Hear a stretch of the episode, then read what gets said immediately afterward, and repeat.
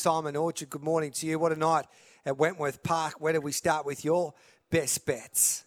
Gee, we're going to try and get our money in race seven and eight on the program, mate. Seven four Aston Barrack. Look, being set for the Masters Media, it's worth 100k to the winner during the Million Dollar Chase series, and I reckon the winner of that feature, mate, will come out of this race tonight. Aston Barrack, Zippy Tesla, and Aston Ulysses would probably be the top three favourites if they had a book open for that race right now. And I like Aston Barrick to keep on winning tonight. Uh, Zippy Tesla, the favourite, I think it's in the red at the moment, but our tip knocked him off last week by less than a length. With the better draw tonight, I think he will lead the race for fun.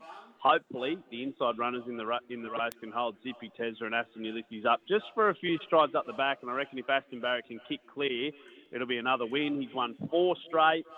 Last week was his first 500 for two months, and he'll only improve. So I think he can win. Race seven, number four, Aston Barrack. And then race eight, number one, Spring Elegance, a similar sort of race pattern. We want this one to jump, get on the arm and just take off. Forget about the Wenty Park record. Back her in tonight from the Cherry. She's got good grade relief. Gee, she comes out of some Dubbo Million Dollar Chase series and a mixed fourth fifth grade event last week at Wenty. Tonight, pure fifth grade event. As I said, I hope she can lead. The last 50 metres, it'll be white knuckle stuff, but I reckon she can hold on race eight, number one, Spring Elegance. And just quickly, mate, my Central West Whisperer likes Dubbo, yes. race seven, number five, Fusion Latrell. That'll do us, mate. We love a whisperer. Don't worry about that. Have a good day, mate.